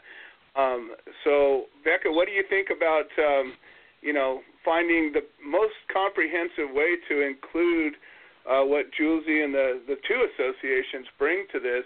Um, and as as we're you know building this, you know, we started out in California, but we're you know it's a nationwide effort, and so some of the resources we put in there are not going to be regional at all, and other ones, you know, as, as we're able to build out resources for every state that we'll be able to, or even region. You know, you brought up five or six different areas where you have a strong point. Um, it would be good to, um, you know, include uh, those resources, and we could start a hub, you know, from that. You know, we've got Michael Minardi from Florida who is you know doing medical necessity defenses all across the country right now, and he's also one of our um, you know uh, our advocates, and we're his. So. Um, and and as Love we're building this, I believe we're going to start drawing the attention of other professionals that recognize the value of standing together. No, that's a really good point. And Michael Minardi in Florida is phenomenal. Um, I had the pleasure of meeting him in August um, when I went out there. We were doing some filming for some Nurse Talk episodes, and Michael was one of our um, guest speakers. And I'll tell you what, he's doing phenomenal work in Florida. So how do we how do we get these key people? And we got the attorneys. Start putting them on a list and just and putting them on a map even if we have to put everybody a pin a different color, where's the nurse in Washington State or Oregon or California or Nevada or Arizona, New Mexico? Where are our key attorneys in those areas also? So when cases come up, we can go and go ding, ding, ding. Here we go. We have something going on in Ohio. Let's get Shelley Servano on it, a nurse, and whoever's the closest attorney to that, and then utilize those resources that way. Um, I could see this networking and um, and progressing into a wonderful thing. We have so many people out there as they're learning about cannabis for the first time, and I say this for the first time because when I heard about marijuana and cannabis, it was such a taboo for me as a kid. I was I feared it. I stayed away from it. My parents, if I got in trouble, I was going to get grounded for life. You talk about a life sentence when your father and mother. the way I was going to go on permanent record. Oh crap! seriously, and it was more off of guilt and shame is how they ruled us sometimes, you know, with religion. But um, coming oh, yeah. full circle, how do you break those barriers? Because um, I was a I would I should never have been a nut to crack. I was not crackable, but somehow I'm now on the other side, and I am a huge driving force with the nurses nursing community nationally and worldwide. So how do we how do we get this? Um, how do we build the bridge to um, create that change in these other states? So we're on board. Um, I well, I haven't even had a chance. Kathy Z just called me yesterday, so I haven't even had a chance to talk to my other nursing colleagues. I'm like, well, that's Joe for sure. He doesn't waste any time. well, I'm kind of funny that way, and, and I got we we have an incredible uh, leadership team now. Um, our board is as strong as it's ever been, if not more. And you know, we're we're focusing our efforts. You know, it's, it's difficult because we, we came up out of a grassroots effort uh, to support defendants and then and then prisoners, but very few people are willing to stand up and take their case to trial. And even right. though that when that happens, we're there for them. But there are very few people that do that, and so we say, I don't want to sit around waiting for somebody to uh, take their case to trial. And even those that are willing, you know how these cases drag on for years. My case took six Correct. years. Shelby's case is going on five um, you know, and then so many of these cases. So I said, what can we do, you know, as an ongoing legacy, building something that, you know, God forbid something happens to me or any of us, that it just keeps going. And this is it. You know, it's always been about unity in the community, bringing the best and brightest together, you know, making the change. You know, uh, Abraham Lincoln's famous statement, at least to me, with public sentiment, anything is possible and without it, nothing's possible. And you think about that, and you go, well, we can do this, you know. And and the cannabis community is so fractured and fractured, and, and all these little teeny, you know, mini groups everywhere. And I say, well, that's fine. Keep your mini group, but let's come together for a purpose. And this is a purpose that's, that I think we can come together. So power, um, power in numbers, Joe. Power in numbers. Exactly, it's the answer. You know, we we we got 320 million of us. You know, who can stand up to that? All, imagine if we all stood up at the same time. Imagine that. Exactly. And it can, and, and it can happen at any time. So exactly. I'm I'm willing to play and wrangle the nurses any way you need. Um, we I am a true supporter of the human solution. You guys are doing a phenomenal job. I still need. I want to bring I just mentioned because my my business partners, um, Heather Manus and Kenny Sobel, um, they've done a tremendous amount of work in Arizona, and they add a lot of the qualifying conditions to the Department of Health. Um, and they've helped a lot of different people testifying, a lot of their own time, a lot of money. Uh, it's just ridiculous how these individual states are really just chopping us at the chopping block. Um, but there are warriors. Arizona is brutal, even even though they have a law um, I mean, I can remember going to uh, Paula Huff sentencing and just the, the the horrors that go on. Even the, somebody following their own law ends up locked up. Um, you know, it's it's it, we need all of the reinforcement we can get. Um, I am Absolutely. so looking forward to working with you guys. Um, I, I see a, a huge potential. I'm a big picture guy, as anybody who knows me um, has probably been frustrated about because I'm always off to the next place. But the truth is, this is the next place, and I right. I see this conversation, uh, um, and I go. This is it. It's right. Uh, what you've been working at and what we've been working at are entering each other's orbits, and we can help each other accomplish the thing that we both want. So um, let's let's plan on opening this dialogue up. Um, I'll give you a couple of days to um, get a hold of some people, but as you know, a couple of days probably means a couple of days. I'll probably get get with you before the weekend's out, and let's see where we're at. And Becca, um, I think if we can uh, uh, create that, I think that map is a good idea, even if it does, if it only has a few pins on it. We had a we had a, a feature like that with our chapters at one point. I think it's a plug-in, mm-hmm. but let's figure out. There's a there's a no. I will. A re- I, I will figure it out because that's a great idea having it all on a map like that. Right, and and, and that way, you know, um, yeah, it, it, it'll be a simple solution, I think. And then, uh, Julie, if you can uh, message me any information that you want us to put up initially. We'll just put up initially. We start up in our in our resources section of this. Um, forward me anything that you want us to put up, including your website and everything, um, and then we'll go from there and, and we'll build on it. Okay, that sounds great, Joe. And uh, we still have to catch up and have a one-on-one too. It's you and Liz. I, you're always in the back of my mind when I drive through El, near Elsinore. I know you, Gerb. It's um, I you miss you guys. I love what you're doing. Uh, no, I want I want to bring some of my nursing colleagues over to see what you guys are doing and what you're up to because you have a sanctuary over uh, there. You have, yeah, we've been making a lot of progress in a lot of ways. You know, before you go, um, I want to I want to mention you brought up um, a name Mason a couple of times, and I had the experience of of meeting Mason at, at probably just before his darkest time, and um, it was it was really quite a quite an experience because he was somebody who had been uh, providing medicine to people for a long time, and uh, he had just gotten busted, and um, he came out to my place in hopes of you know finding some answers and and and you know uh, information about what to do. And you know he was terrified. And I can remember um, you know the conversation I had with him.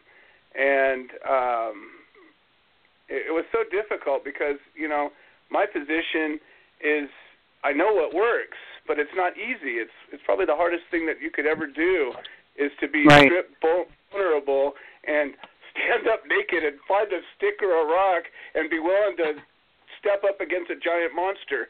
And that's what you have to be able to do. And that's why I have such a deep respect for anybody who's willing to do it because I know that monster. I know what it's like. I know how hard it is and how terrifying it is and and how if you have people standing with you it, it can make it possible and it can make it happen. Right. And I've watched that happen. And and ultimately Mason uh you know, took his own life, and it was very difficult to hear that news, um, knowing that you know I think he could have beat his case.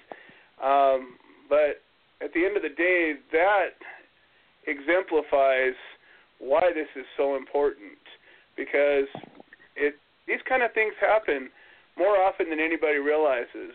Um, I've known a number of cases, didn't know the people, didn't necessarily have them sit in my living room, but knew of the cases where the people were uh, so traumatized by the experience of being raided, and it's like being raped. I mean, I've never been oh, raped in yeah. the classic of the word, but I have been forced to, you know, bend over and, and a flashlight got shined up my butt, and I know what that's like, and it's the most degrading, dehumanizing, helpless spot you could ever be in, and and um, I, I, I most people don't have much of a stomach for that, and it could be so terrifying that you would never want to go back to it.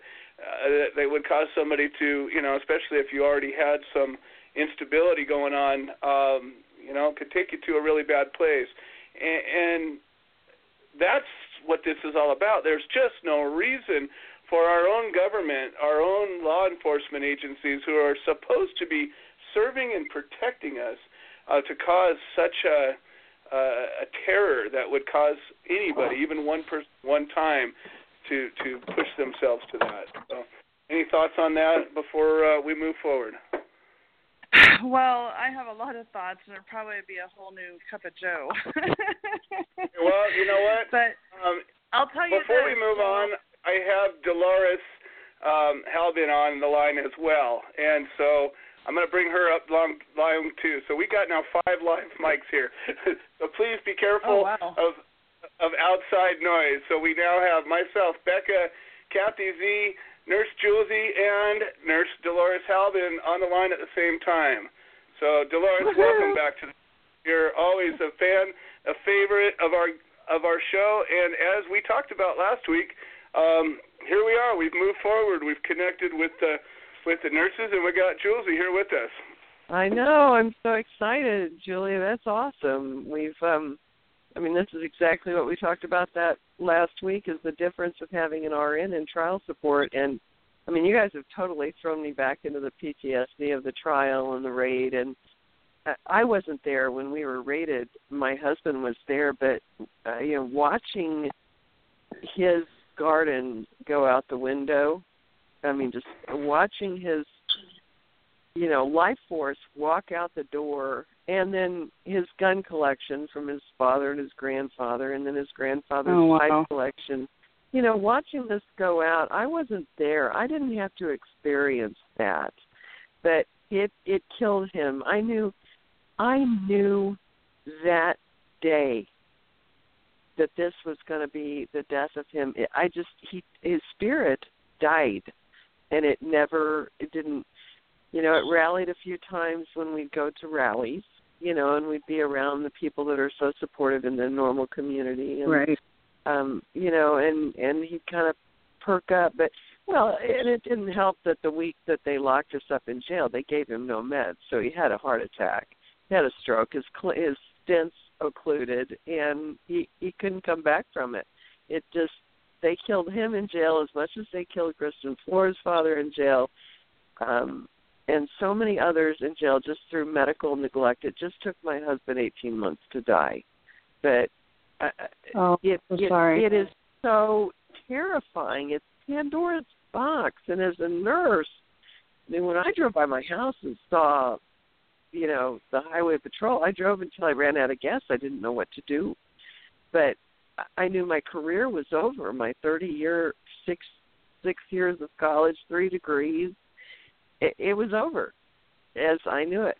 And it is a Pandora's box, and when it's all over, you know, all you have left in there is hope, and that that's what you get from the people that rally around you. So Right.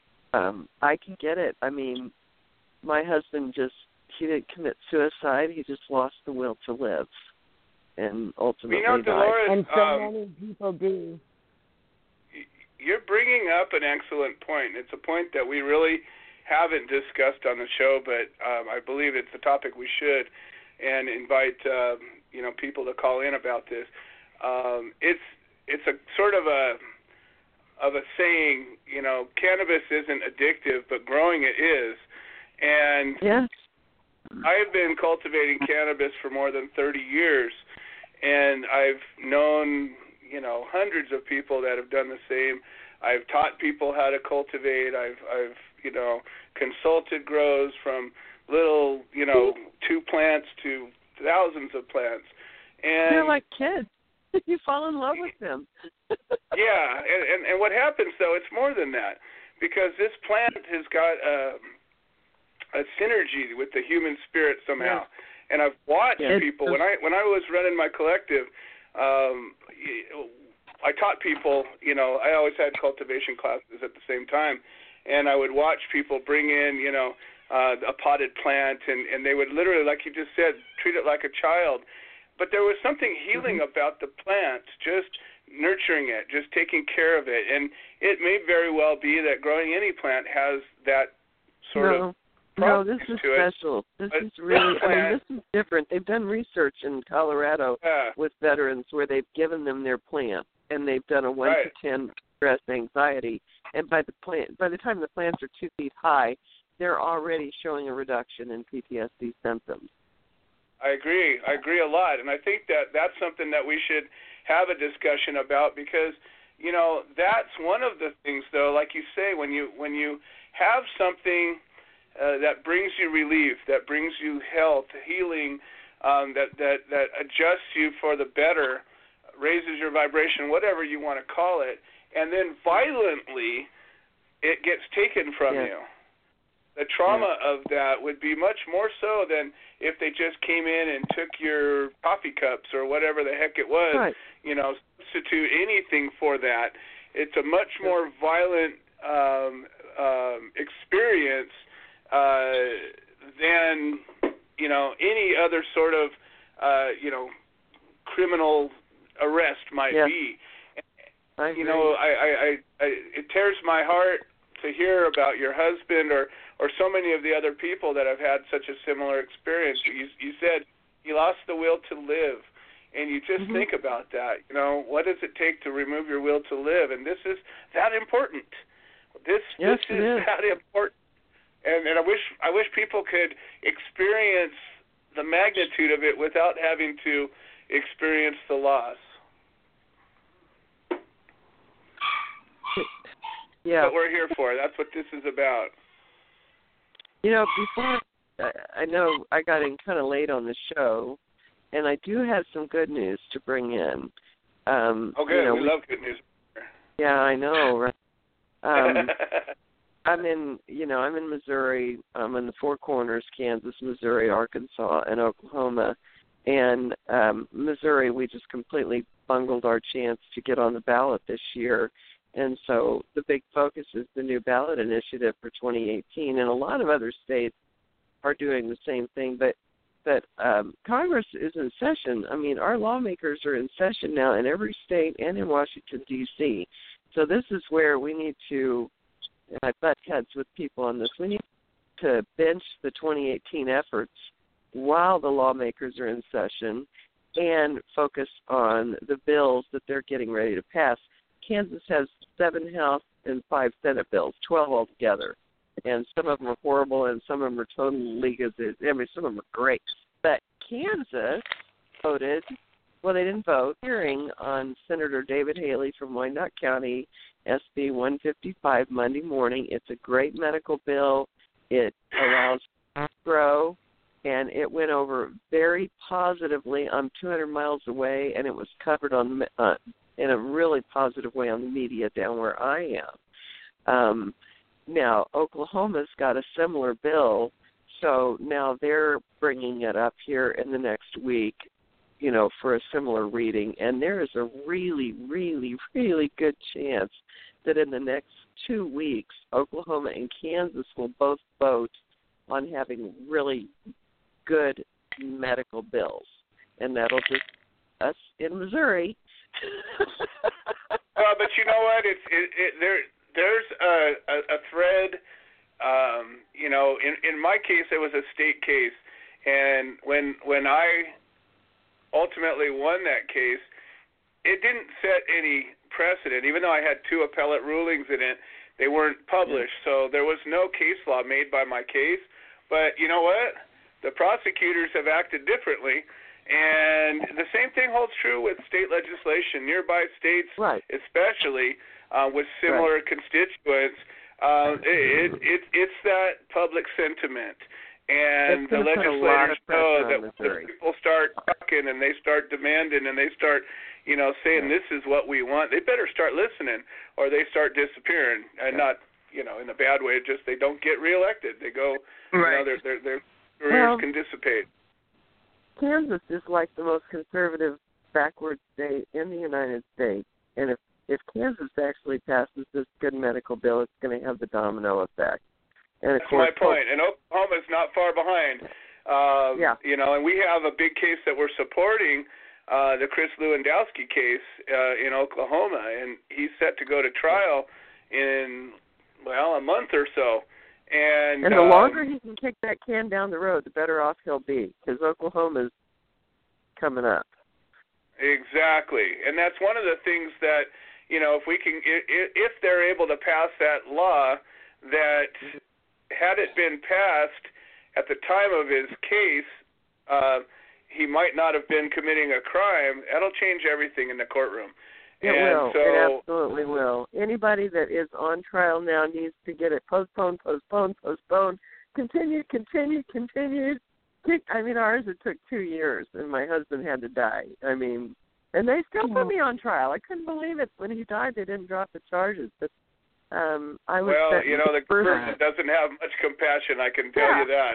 Oh yeah, it's just overflowing with that. Kansas. But here's the thing, and this is important.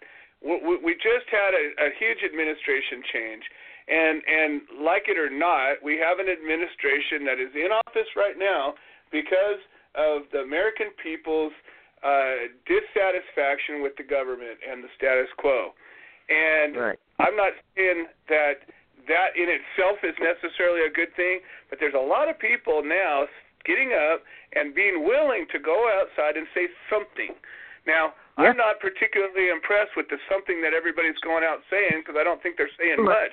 But what if, what if a few of us were to organize and get that something to be a little bit more effective, a little bit more organized, a little bit more clear, uh, we could take that momentum, that energy, and direct it and cause those things to happen that we want. And Dolores, you made a great point that there's uh, future campaigns at, at on the horizon, yes. But what's happening now that that window is going to open and close, and if we're Yeah. not on it, it's going to be closed for till the next time. And And we and, only- you know we only have so to much energy. Yes. Right. So, And this is Joe, the this time- is Nurse Julie again. Um, in the state of Nevada, we're in our legislative session. One of the bills that we have proposed as the patients um, group is the Patient Bill of Rights. Now, this is the first patient. but I don't know of any other states doing this, but we as activists have actually put this in. There's a lot of other stupid bills out there to help with the recreation and making sure that all the profiteers profit, but we're still Yeah, we always the patient, that. protecting it. And DUID right now in our state is a very serious problem. We have reciprocity, and all these tourists are going to come here, and um, Yep. they're setting it at two and five nanograms is what the current state level is. So they're going to have a cash cow of all these people going to jail for DUIDs. Yeah, So- it's happened already in Washington, and Right, it's happened so in if you have a Colorado, and here we are now in Nevada. It's going to happen too. So what we're trying to do is if you're a medical marijuana patient, you need to be exempt. You should be if you're a patient and you're law abiding and you're within the system and you have your card, protect the patient's rights.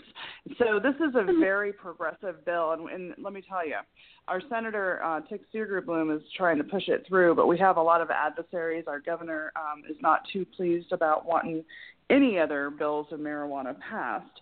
So it's going to be a hard fight. So these next three weeks, not only am I we're working on a, at the national level with the nurses, I'm working locally within my state. So it's necessary. So we're also educating nurses how to become involved in their legislative process. So we do a lot more than just teach about the science behind the plan. It's it's so it's such so many moving parts. I can't even tell you, Joe, to sit Oh, down and tell you everything we're doing. So um, yes, we have a lot of work cut out the next um, six to twelve weeks. There's only a short window, and we need Well, everybody Julia- calling legislators, everyone, every single one. We're, we're going to want to mimic what you're doing too here. I mean, we're we're like light years behind you guys because we don't even Missouri has a really watered down CBD hemp oil bill. Period. And I mean, my husband Yeah, and I were five to fifteen, so we're, we're we're not we're not even you know we're still the deep south after the civil rights bill. But once we do get something, then we're going to need you guys to come in here and help us with the models to get the amendments, to get a patient bill of rights, and to do it right. I don't want to reinvent the wheel. I want to learn everything we Oh, can. there's no necessary. Well, and it's interesting because when Arizona was coming up with putting um, PTSD as a qualifying condition in Arizona, Heather and Kenny were working on it there. Mhm. Even the state was fighting about it. Well, our legislators picked up that same bill, copied it, and just snuck it in our legislative Yeah. process. So it's just about you know sharing our homework with each other. It's the same Well, you know, that's exactly. great example. Um, really, that one of the things that we've always uh, tried to do with our efforts, and again, our efforts have been with organizing support for defendants, uh, um, organizing uh, um, information, um, dispersing uh, rallies, whatever those sorts of things that we've done. But what we've done is we've actually created templates uh, uh, how to do this effectively, and we have oh, literally a checklist. If you're going to do court support, these are the steps to take to do it effectively. And it doesn't matter where you're at; it'll work. If you're going to Right. organize a rally, we have steps to take. Follow that; they'll they'll apply anywhere the First Amendment lives. This these steps will give you a successful rally, and you will not have anybody get arrested, and you'll be able to get your message out as as good as possible. Well, I believe that this is the same kind of template. You know, we're not particularly a legislative type organization. However, we are uh, an action based organization, and we are um, uh, allied with a number of other you know types of organizations. So to teach people how they can take action, you know, you have activists come in all shapes, sizes, uh, abilities, and and many activists are physically disabled. They're not able to get out there and march. They're not able to travel. They're not able to go to uh, um, uh, to a court hearing or a rally, but they are able to pick up a phone and schedule uh, a conversation with an elected official in their area. They are able to teach somebody else how to do these things. And there's a lot of things that people can do no matter what their abilities or skill set is. And I believe, you know, when I was uh, organizing for my trial, I literally um, did videos that said, "Here's how to make a phone call to my prosecutor's office," and we had somebody do it, walk them through the steps. This is how to do this. Make sure you mention these points, that point, this point. Have your bullet points ready. Be prepared to answer the questions. Uh, This is something that we can share all across, you know, all across the land, and it's uh, it's an effective tool. Well, Joe, if you and Julie get together and talk more about the medical nurses, I'd like to be in on that conversation with you guys because Well, Dolores, I don't know if you knew this, but Julie and I have known each other for a lot of years. She's been over to my house. No. Um, oh, cool. I'm yeah. jealous. So, I still have Yeah, You're yeah. welcome to come here. I got this great place. Yeah, we've run into each other at a number of events, and yeah, we've been sort of Yeah. uh, walking, you know, a little bit side by side for the last, you know, four or five years at least. So, so, Well, that's why but we- now that we've identified this specific way that we can, uh, you know, she was growing in in in her uh, efforts, and I was growing in mine, and and you know, I think it's good that we've we've come to this place that we say this is Yeah. a good place that we can now enrich each other's worlds and and and you know expand on our Yeah. on our missions, and it's just such a um, uh, symbiotic thing that we got going on here right now. Well, and Oh, I I'm have the unique I have the unique opportunity to be having been on all sides, been the mother of a pot prisoner for five years. So I know all about that. Being in, in jail myself, my husband being in jail, going to court. so I've kind of been through. It- It's kind of like it's almost like a clinical. Well, I think what we're going to do is um, Julie's going to be reaching out to a number of different people, and then I want to uh, schedule a a call probably yeah. uh, first of the next week. You know, that'll give us Yeah. you know five days or so to put it together, and then let's set let's set up a call. I've got a conference call that I use all the time. Yeah. Um, it's as simple as just picking up the phone and and and being on this Sure. radio show, but it's just a private call. Um, and you know, Becca is um, uh, instrumental in getting this uh, the website, you know, on our side of it. But the thing of it is, is as we create this thing, it becomes a resource for everybody to use. And you know, Yeah. we cross pollinate each other's resources, and that way, Yep. you know, the people that are looking for you can find us. People looking for us can find you, and um, you know, this what happens is is your people know people that are important to this. And our people know people that are important to your work. And it it it becomes something that you know we become greater than each of us separately the total of The each whole. of us separately. I'll have my So- people call your people. Yeah yeah we have people no, now I know exactly what you're you've got saying. people It- you've it's got people and our people have people Yeah. Woo! We got our people. We- We've hit the big time at last. I'm people. Excellent. I Um, love it. Well, we my people tell your people. Listen, um, Yeah. I- this is Nurse Sylvie. It's been a pleasure speaking with all you guys. I've got a run over on this side of town. Um, I just Yeah. want to say thank you. Um, Kathy Z, Nurse Kathy, you've got my contact information. We'll all get connected, Yes, and we are going to grow. Wait, before you go, So- one last shout Yeah. out. How does anybody reach you? And and uh, oh, just you give can, give you us can get a hold contact. My e- the best email address for me is asknursejulesy at gmail dot com, and I'll spell it for you: A S K N U R S E J U H L Z I E at gmail dot com. Beautiful. And So everybody remember ask- the show is archived. If you didn't catch it, you can go back and listen to it again. Sorry, I think I cut you off. Go ahead. No, that was it. I'm good. Oh, excellent. All right. Well, I look forward to talking to you soon. Thank you for everything you're doing. And um, here we are. We're just getting started. I'm All so right. glad to so glad I caught up with you, Julie. That's great. No problem, Good Dolores. job. I know Well you, Nurse Dolores. We've got to catch up. Don't just think you're We uh, going to get away we with really doing do. nursing We- things. You got a lot really do. to be doing, and there you're already doing, and I could see the vision. So, Me too. I'm with you, girl. all right. Thanks, everyone. right. All right. Bye. You take care now. Thank you. All right, Dolores. Um, whoops. I think. Oh no, Dolores is still here. Um, I'm still here. we've only got a couple of minutes left. We're going to wrap up the show here, but I know um, you've been. Lisa Sublett was able to join us last week, and I know shortly after that she got sick. Her kids got sick. Everybody's been sick, so I didn't expect she was going to call in today.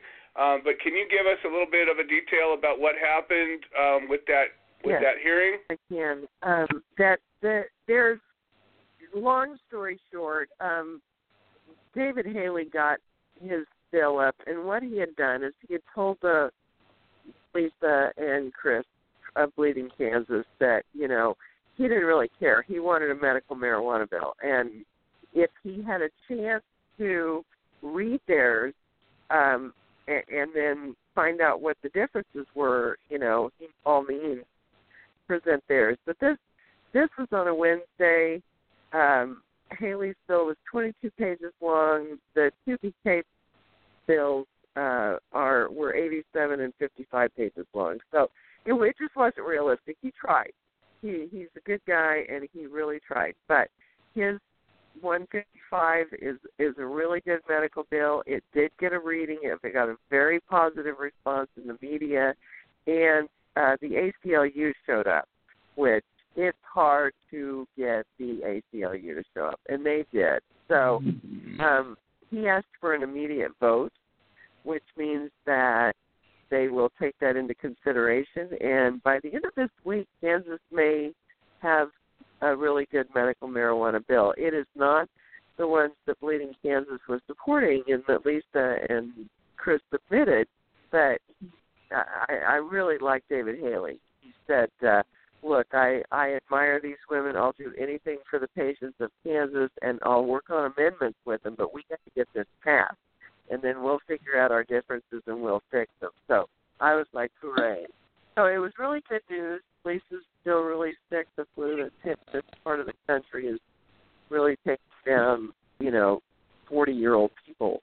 It was really good news. And uh, as soon as that hit the press, then the Oklahoma Compassionate Care Act got read in before their house the next day. So Kansas and Oklahoma here in the next two weeks could very possibly um, have it.